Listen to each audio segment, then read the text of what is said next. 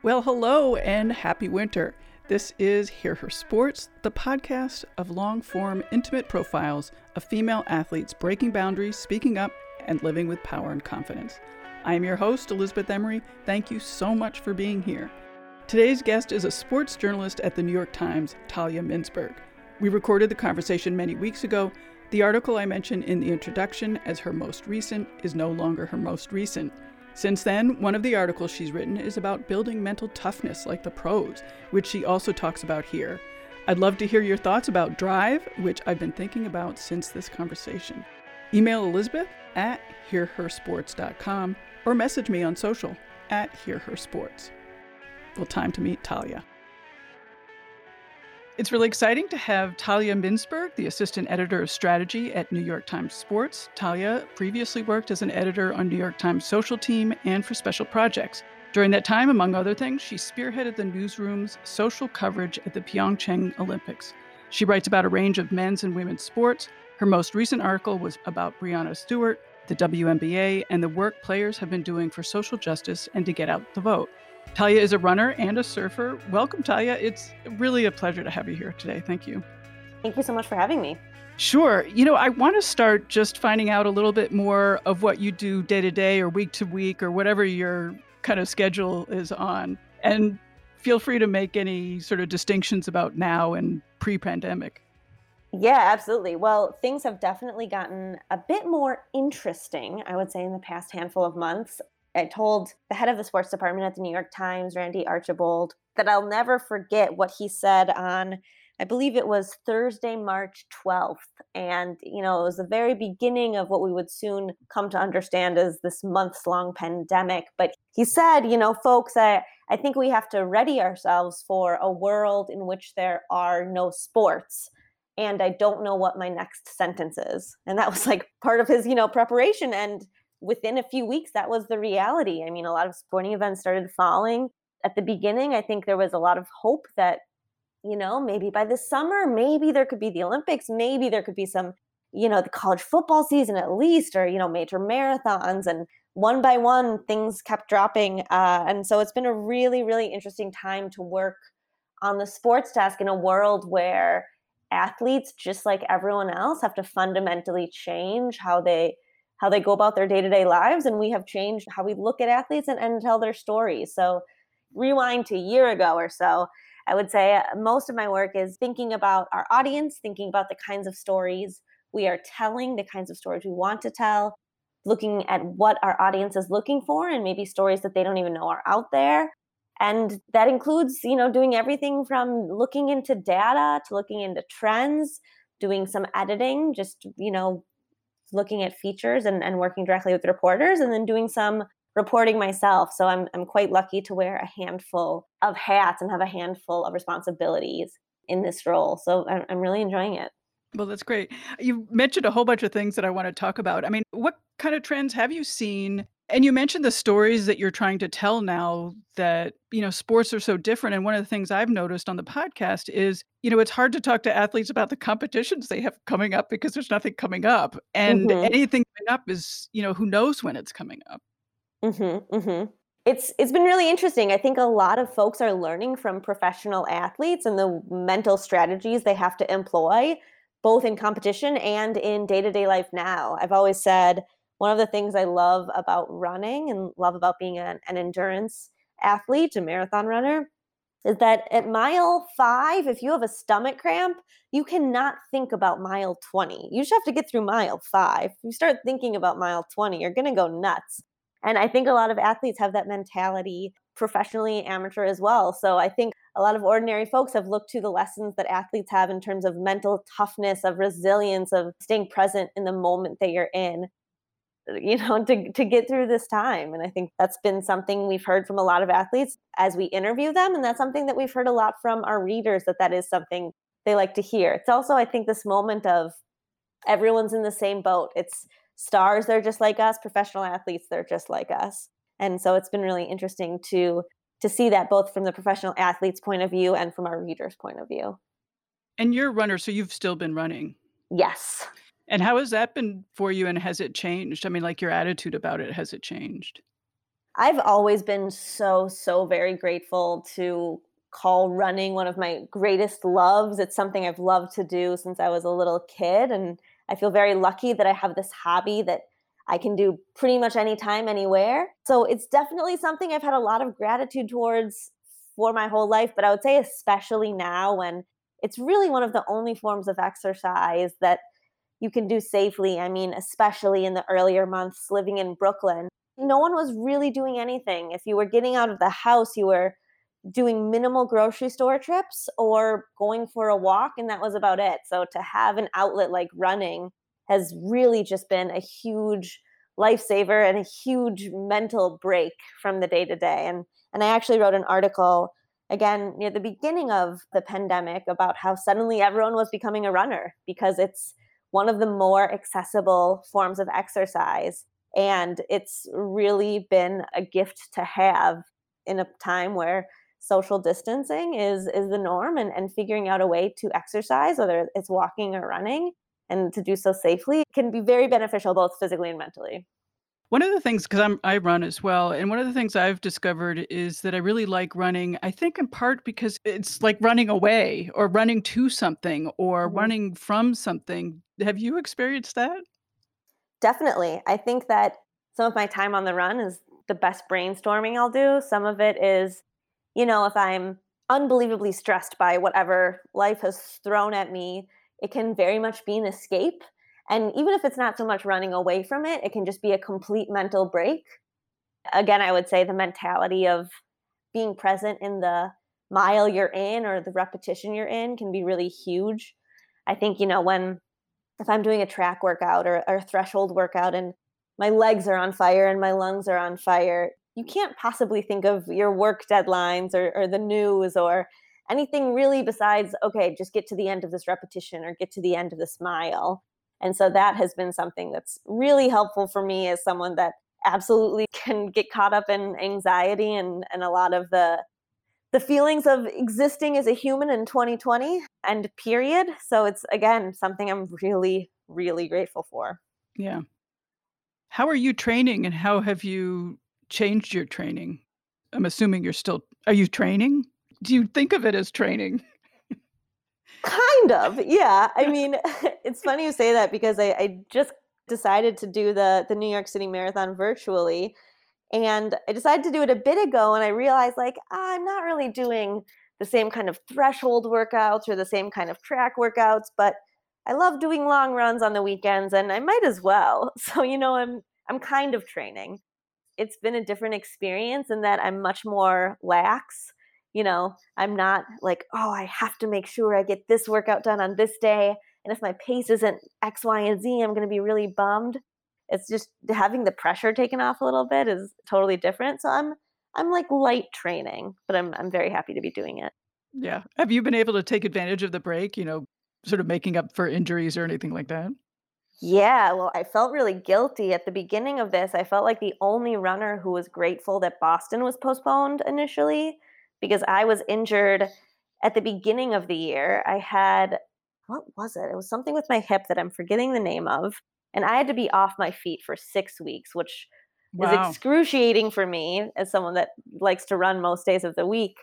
And so I was re- I was mentally getting ready to do Boston with very little training. When it was postponed, I was like, "Oh my god, I hit a jackpot because I can now be trained and ready to do it in September." Of course, that did not happen, but it, it did give me time to slowly work back to where I was at the end of 2019. Has there been anything that has surprised you, I guess, in the last 7 months that you've learned from the athletes that you've spoken to or any of the women in sports or people in sports that you've spoken to? I think I've always been impressed by athletes who really put advocacy in the front and center of their athleticism and the front and center of what it means to be a, a public figure. I think that has only multiplied tenfold. I was really, really taken aback. I wouldn't say surprised because this is the kind of work we've seen a lot of athletes doing, but the way in which the WNBA and the NBA in particular took action in the bubble and in the wubble was really was really a powerful thing and i think it really speaks to collective organizing and to what it looks like when not only an individual or a team, but a league gets on the same page. And it's been really something to watch. I've been super excited about how as you said, leagues or teams have gotten together and have united and have understood their power as a group. You know, the mm-hmm. you know soccer certainly is an example in WNBA and NBA, but also you know hockey has been an example. The women's hockey team. Mm-hmm. It's really exciting right now. Absolutely. And I think a lot of athletes are kind of putting their hands up in the air and saying, yeah, finally, like, we're glad you're paying attention. Welcome. Like, come join us, come follow us, come see what we're all about. I think that's especially true for female athletes that there's a lot of like nodding and being like, yep, you know, we, a lot of us, especially the WNBA, they've been doing this work for a while. And I think they perhaps are doing it before it was as in vogue as it is now. Right. So, yeah. yeah. Well, sort of on that same topic, what has your experience been in the sports newsroom mm-hmm. as a woman? And you're one of the few. So it's actually been, I got to say, a very positive experience for me. I am really lucky to, to work with so many colleagues I very much admire. You know, one thing that's hard about work from home being remote is that, of course, there's collaboration digitally, there's Slack, there's Hangouts, there's Zoom, there's, you know, you name it. But I think a lot of what I really, really love about working in a newsroom like the Times is that there's a lot of collaboration. You know, you'll go over to someone's desk and say, Hey, did you see this? Did you hear about this? Let's you know brainstorm an idea. Is this worth a story? What kind of story? Who's the best person to tell it? What's the best way to get into the story? And and that's something i really miss right now but it's a very collaborative environment and it's one that's very encouraging of trying new things. And and what i mean by that is not just you know the standard 800 1000 word article with one photo up top I think the Times is right now especially very committed to experimenting in different kinds of storytelling. And that's something that's especially exciting for me at the Times.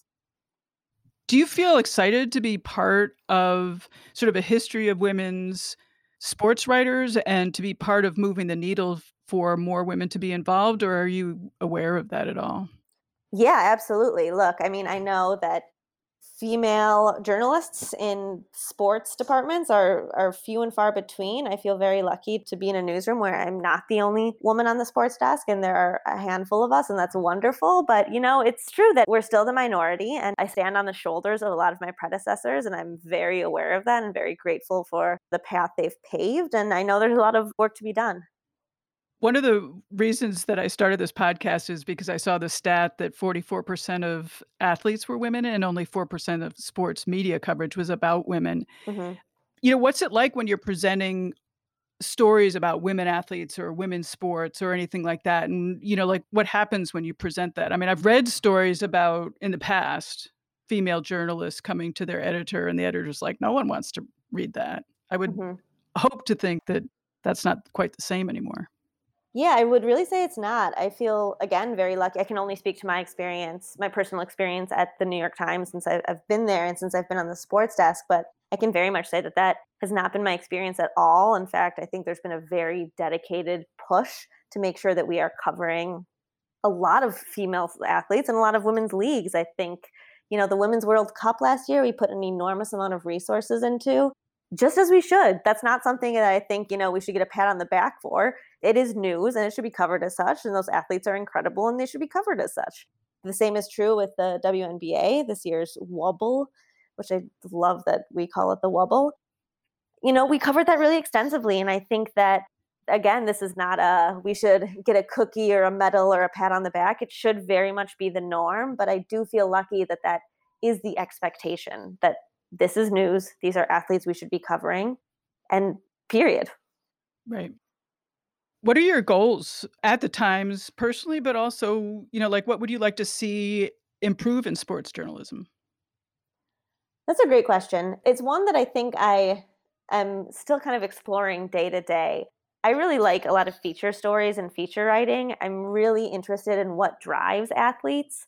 So I've been really driven myself to understand what makes the greatest athletes in the world the greatest athletes in the world and and by that i mean not you know michael phelps trained in this way and eats this of course that's really interesting to me as someone that's a sports fan but what what really drives athletes to get to a level of greatness Um, so I think exploring those questions more deeply is something that's really interesting to me. But beyond that, I would say the stories that I think are most profound and find the most interesting and diverse audience, and diverse in every sense of the word, is a story that explores sports at the intersection of society. So, you know, this notion of shut up and dribble is is so antiquated in my opinion because you know these professional athletes are public figures and what do we see at the intersection of sports and society sports and race sports and gender sports and geopolitics sports and you know socioeconomic status? I think there are a lot of really interesting stories to tell about individuals and leagues that have yet to be told and i think there's a lot to learn. I know personally as an athlete a kid that grew up doing every sport in the book and as a sports fan now i think there's a lot to be learned as both an athlete and a, and a fan and i think that we as journalists have the profound and and pretty exciting opportunity to tell those stories and share share some of those lessons. It's pretty amazing how since the pandemic the shift of the kind of thing that you're talking about that you know the stories being told are so different now it seems to me i mean in part because out of necessity but in part just i think people are realizing that this is a really interesting aspect of sports absolutely absolutely i would agree and i think that audience is only growing yeah. Especially as we have very international audiences, not just at the New York Times, but the way we consume media has shifted so dramatically. You know, I was visiting family friends in Jerusalem and they were ecstatic when, you know, I was talking to their neighbors and this neighbor kid of theirs, this like 12 year old kid, was saying, I love the Brooklyn Nets and here are all of my favorite players and all the statistics that I know. And oh my gosh, you live by the Brooklyn Nets like home stadium? That's so cool. And I was like, you know, two dozen years ago, I think it would be a little harder to be a Brooklyn Nets fan who could list, first of all, Brooklyn Nets didn't exist, but, you know, being a fan of an NBA team and being able to list off their stats across the world. You mentioned really being interested in athletes' drive to success. What have like what have you learned about that? I think more than anything, what I learn over and over again is it's a lot of mental strength. You really have to want whatever you're going after, whether that's a personal record, whether that's making a professional team, whether that's making a varsity team. There has to be this inner drive. You know, one thing I saw growing up, I I ran track and I was on this like club team, this inner city club team. And I tell my parents one of the greatest gifts they gave me was never pressuring my sister and I in any way. We just we loved running. And so they always said, you know, cool. If you like it and you're having fun, we'll support you. We'll like get you to practice and all that stuff. But I remember kids my age who had parents who were very invested in their success in a way that took that intrinsic drive away from the kid. And the drive was more on behalf of the parents. The parents wanted to see their kids succeed. And I think having this internal drive is so important and something I very much see in most professional athletes I've interviewed you know, of course, there's natural talent, there's natural ability, and then there's that that you build upon.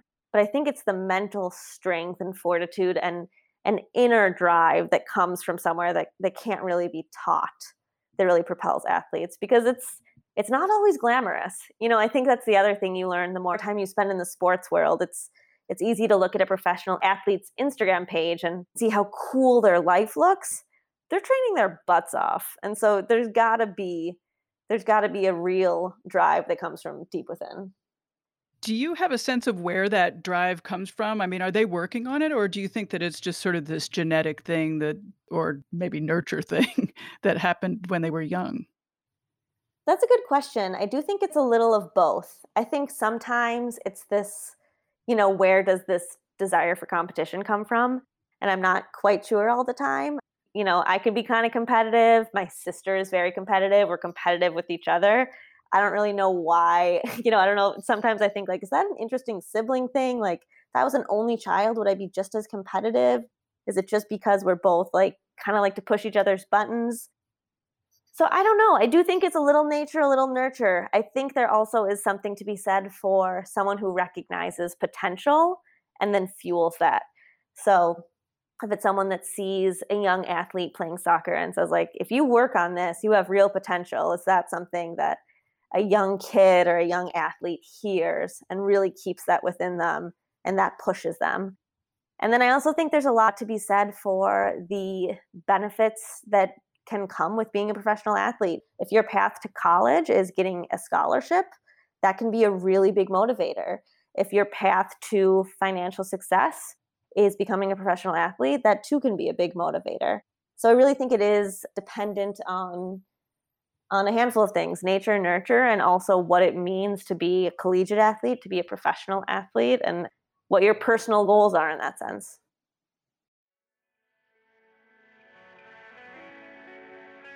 And now, just a quick break to say that Hear Her Sports is now an affiliate of Bookshop, an online bookstore supporting local independent bookstores. When you order books from hearhersports.com forward slash books, we get a small percentage of the total sale. We put together a fun list of books recommended by our guests, written by our guests, or related to an episode.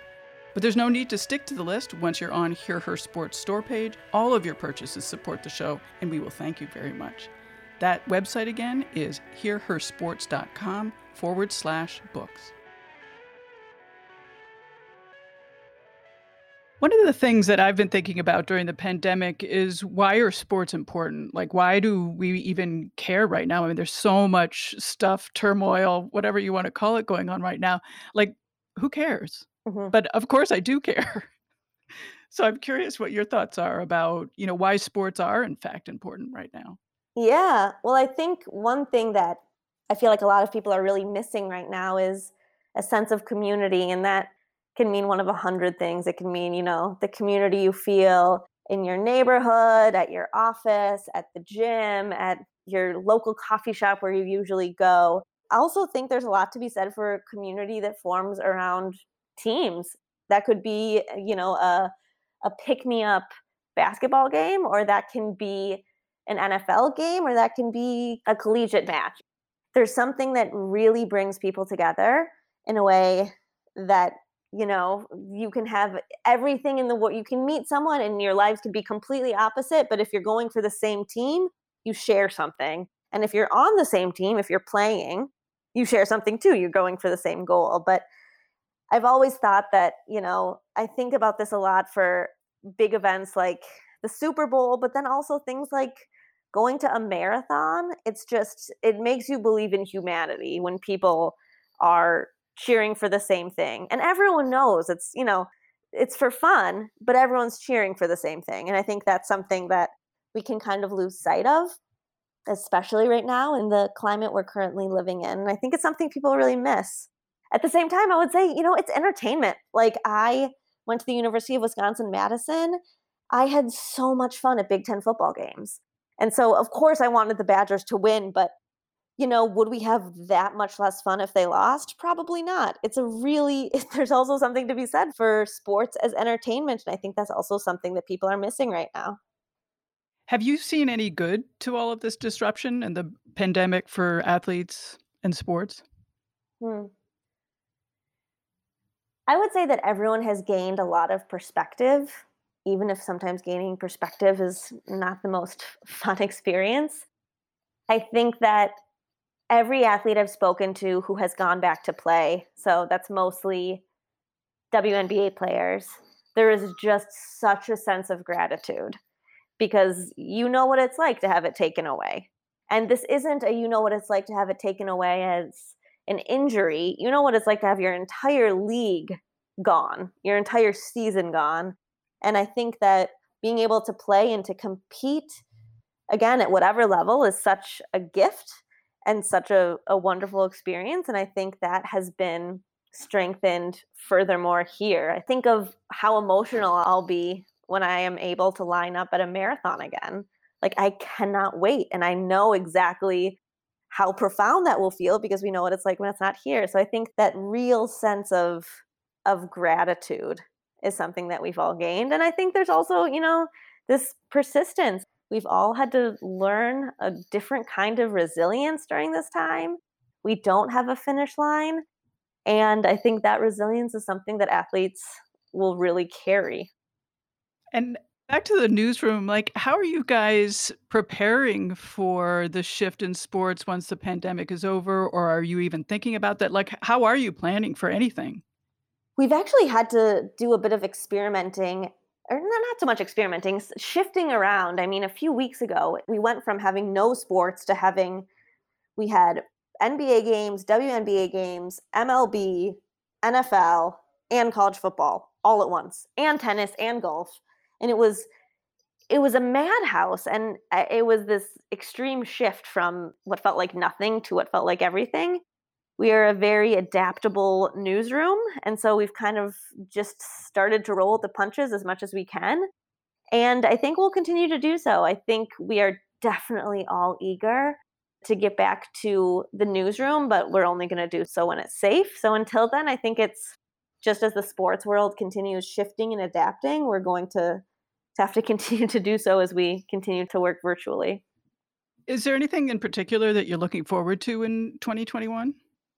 I really, really hope that my answer is the Olympics. So I would love to see the Olympics go forward if it is able to do so safely. Um, and if all athletes and, and press and fans are able to attend in a way that's safe for everyone. But I love the Olympics. There are so many extraordinary stories to be told there. So that's something I really am looking forward to with some crossed fingers and cautious optimism.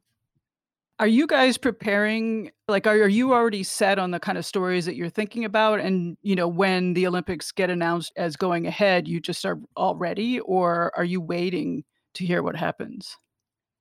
You know, I'm not exactly sure. I think there are a lot of moving pieces. We're always brainstorming different kinds of story ideas for different sports and, and different scenarios. I think, like the rest of the world, we're of course in a little bit of a wait and see pattern, but I know there are a, a lot of balls in the air. I mean, some of the sports have already been selected, but there are plenty mm-hmm, that mm-hmm. the team isn't even known yet. Yeah, one the last time I traveled actually was in the again before times was for the U.S. Marathon Olympic trials. So that team was set like uh, two weeks before the country shut down.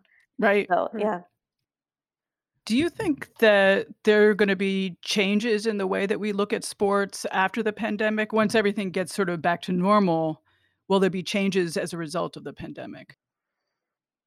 That's a good question. I think that the way in which athletes have used their platform during the pandemic has changed the way that many will look at athletes as voices of change. I do think that you know, it still is kind of extraordinary to me to see the NFL running advertisements about racial inequality and systemic racism. It, it, it, feels radical to say out loud, this is the NFL we're talking about.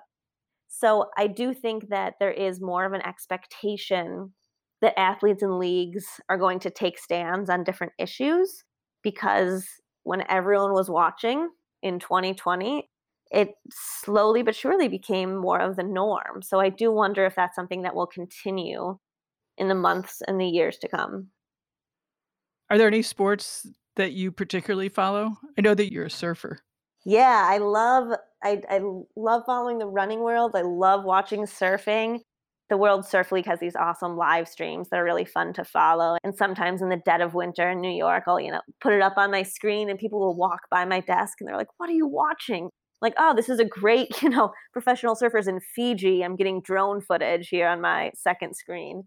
So that's something that's very fun to follow, but nothing replicates seeing that in real life. So I'm big fan of professional surfing, and I'm really excited to see some of the new sports at the Olympics, uh, including rock climbing and skateboarding. So those are two of the the sports that will be making their Olympic debut, and those are ones I'm I'm really excited to follow. Yeah, I'm really excited about this as well. Do you have any great fangirl stories? Ooh, yes, I have a really good one from.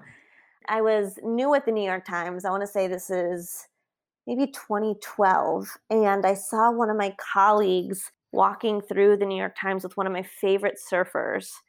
And it was just this total moment of, is like, is that who I think it is? And her name is Carissa Moore. She's an incredible Hawaiian surfer, one of the best in the world. And I was in a meeting and I got out of the meeting. like I jumped out and I was like, I'll be right back. And I ran up to her and I was like, oh my God, what are you doing here? And she, this was earlier in her career before she was, so this was eight years ago. Now she's very much a household name, but she wasn't as much of a household name at the time. And I think it was one of the first times she had been recognized. So she was excited, and I was excited, and her parents were there, and they were excited. So it was this very sweet moment of us all kind of fangirling through the moment. And she was awesome, and she, it was it was really fun to meet her. Do you meet a lot of athletes? I mean, in person, or is it mostly over the phone? Yeah, I would say in the in the air quote before times, I, I, would meet a lot of athletes, whether it's meeting them before or after an event, whether it's them coming through to the office, whether it's at, you know, some sort of summit. So I have had the privilege of meeting lots of really incredible athletes in person. How did you get started at the Times, and did you always know that you wanted to be in sports journalism? Well, I'll answer the second part of the question, which is no. I thought I wanted to be a sports medicine doctor. I was convinced when I was in high school I had a bunch of running injuries and all these sports meds docs fixed me right up. And it's like, that's what I want to do. And then freshman year chemistry happened, and I kind of rethought that a bit. So I kind of stumbled into sports journalism, but I started at the Times as a community moderator. So I started, I was very interested in journalism, period, especially in sports journalism. So when I started, I was working on the greater news desk. So, working across articles on both the newsroom and the opinion side. Since I began at the Times, I kind of raised my hand to do whatever I could to help the sports desk. I had the interesting position of being one of the only people in the newsroom who knew a good amount about surfing. There were a few of us little scattered across the newsroom who would always kind of nudge the sports department, hey, there's this interesting thing happening in the sports world, in the surfing world. You know, we should write about it, we should do something about it. So I started also working with the sports desk while I was on the community desk. And as my career progressed, I did more and more projects with the sports desk, both when I was on the social team, uh, when I was on the special projects team, and then eventually made the move full time to work on sports. And it's been a really fantastic experience. Do you have advice for other people that might be interested in that kind of career? Yeah, I think, you know, one of my very first uh, managers at the Times, her name's Sasha, and she said to me, She's like, Talia, you need to find your rabbi, which was such a good quote. But she was just like, you need to find someone in the newsroom or your workplace that will help mentor you, that will kind of be like your spiritual advisor. And when you have ideas or questions or whatever, you feel comfortable going to them and, and discussing it. And it was such a good piece of advice. And it's something I, I give to a lot of young journalists to find your rabbi, to find your mentor, as a young journalist learning how to communicate in this big bureaucratic environment you know you want to make sure that if you have an idea where do i even start with an idea? Who do i go to? Having that rabbi or that mentor can be a good person to help guide you. That is one of the number one pieces of advice i give and i credit to my one of my wonderful managers sasha. That's awesome.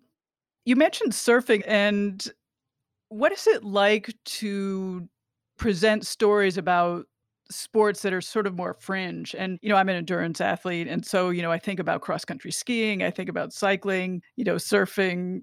I don't know. There's plenty of sports that that don't get a ton of coverage. Yeah. It's I think you really have to bring your fellow editors and reporters into the story the same way you would bring readers into the story. So, you know, I think about a sport that I don't have much interest in and think about the things that would make me more interested. And it's got to be a good story. I think it's just thinking about the method of storytelling and what the hook is for someone that doesn't know anything about the sport. So, you know, when I'm working with a reporter who has written a ton about whatever sport we're writing about. So, say it's surfing, and let's say she's written a ton about surfing, which is great. We want that context, but I always, you know, have a discussion and we say like, let's take it a few steps back and make sure that if someone has never read an article about surfing, has never heard of the surfer, has never watched a surfing competition, like what can we say that will bring them into the story and keep them engaged? So I think it's a lot about storytelling with your editors and reporters in the same way it is with your readers, finding those finding those human elements that really transcend whatever sport you're writing about. Are there any athletes that you're particularly interested in following that you really super admire and you follow no matter what and they, I don't know, inspire you? Hmm. That's a great question. I feel like there are a handful. I can say one athlete that was particularly exciting in the last Olympics was Jessie Diggins and Kikkan Randall, who won the, the first US Olympic gold in cross country skiing in I'm, I think it was the first gold ever, if I'm not mistaken, and the first medal in what, like 42 yeah. years. And Jessie Diggins is almost exactly my age and also grew up in Minnesota. And so she's someone that I remember seeing her name in the paper when I was younger, you know, this up and coming cross country skier.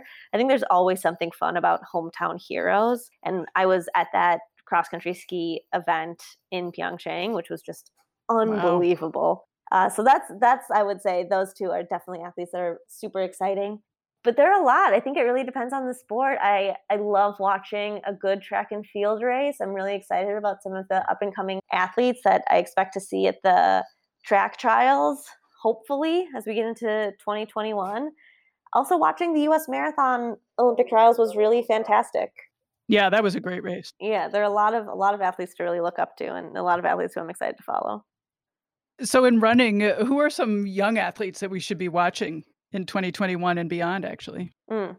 Well, I think the number one name that a lot of people have on the tip of their tongue is Molly Seidel. And she was one of the athletes to really have a breakthrough race at the US Marathon Olympic trials. She is in her mid 20s, and this was her first marathon. I think that's part of the storyline that people really, really love. So that's a young athlete I think a lot of folks should keep an eye out for.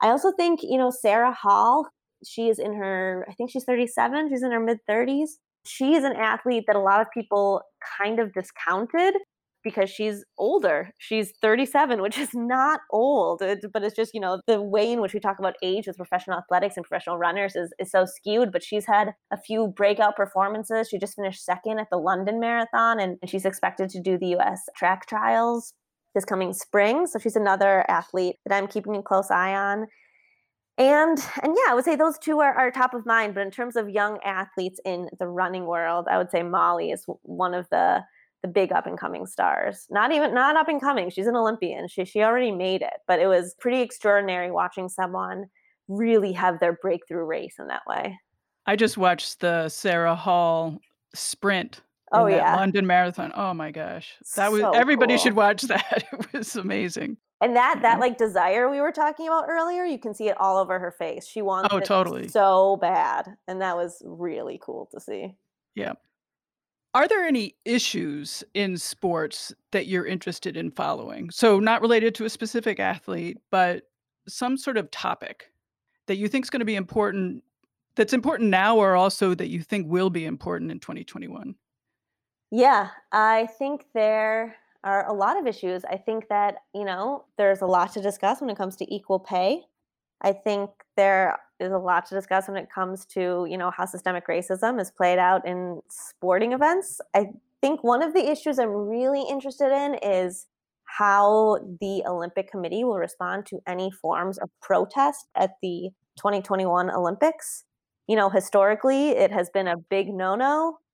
I would kind of expect there to be some pushback from athletes, especially as we have seen the kind of social action that we have this year.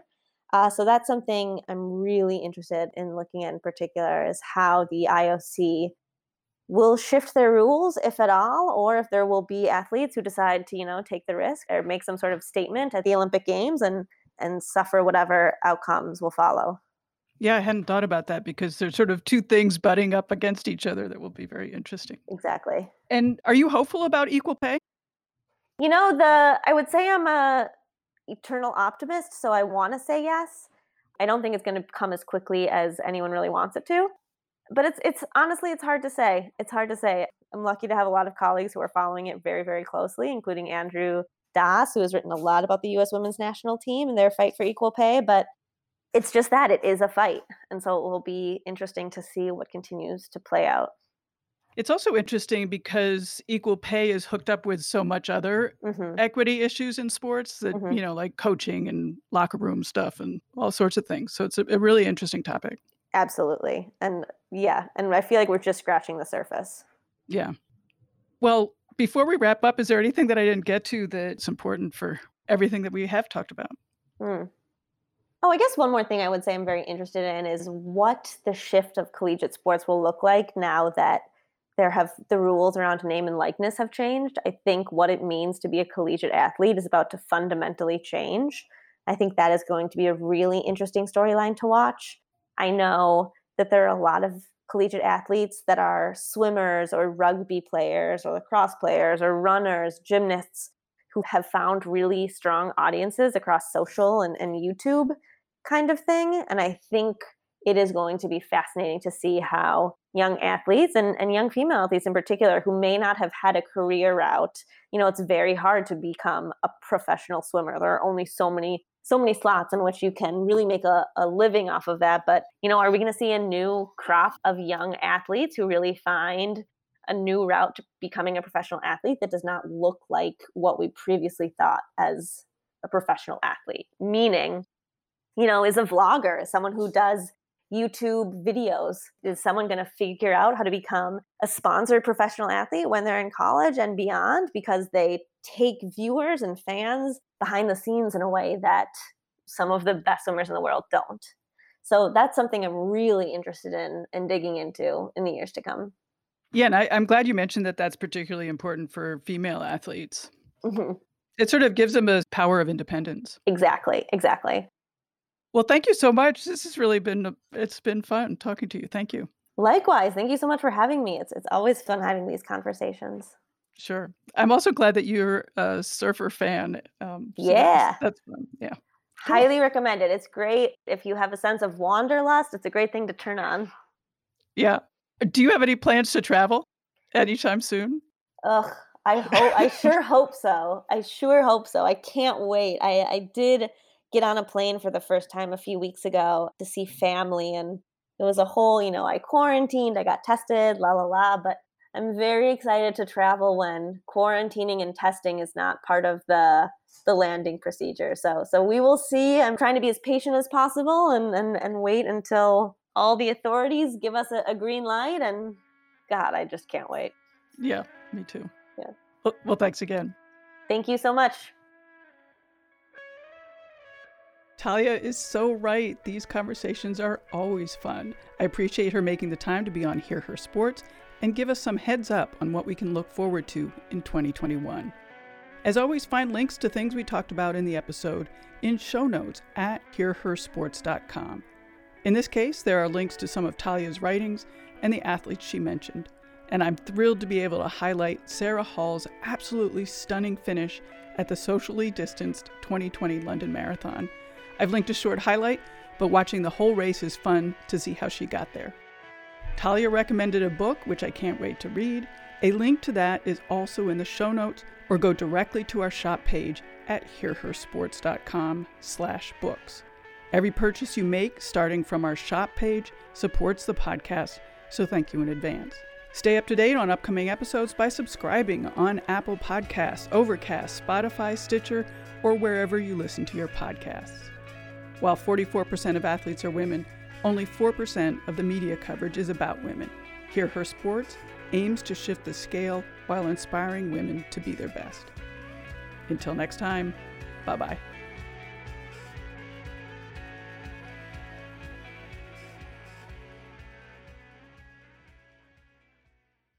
Well, actually, wait, hold on. My window guy is right here, so let me be right right back.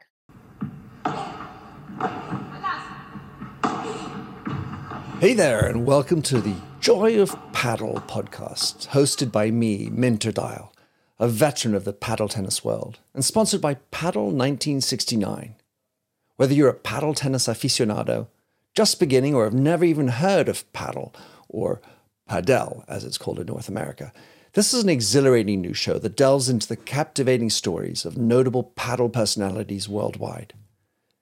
In its inaugural season, you'll be treated to exclusive anecdotes, valuable tips, life lessons, and humorous moments shared by esteemed professional paddle players, industry insiders, and passionate paddle enthusiasts. With each season aligning with the Pro Tour, you can anticipate two engaging episodes per month.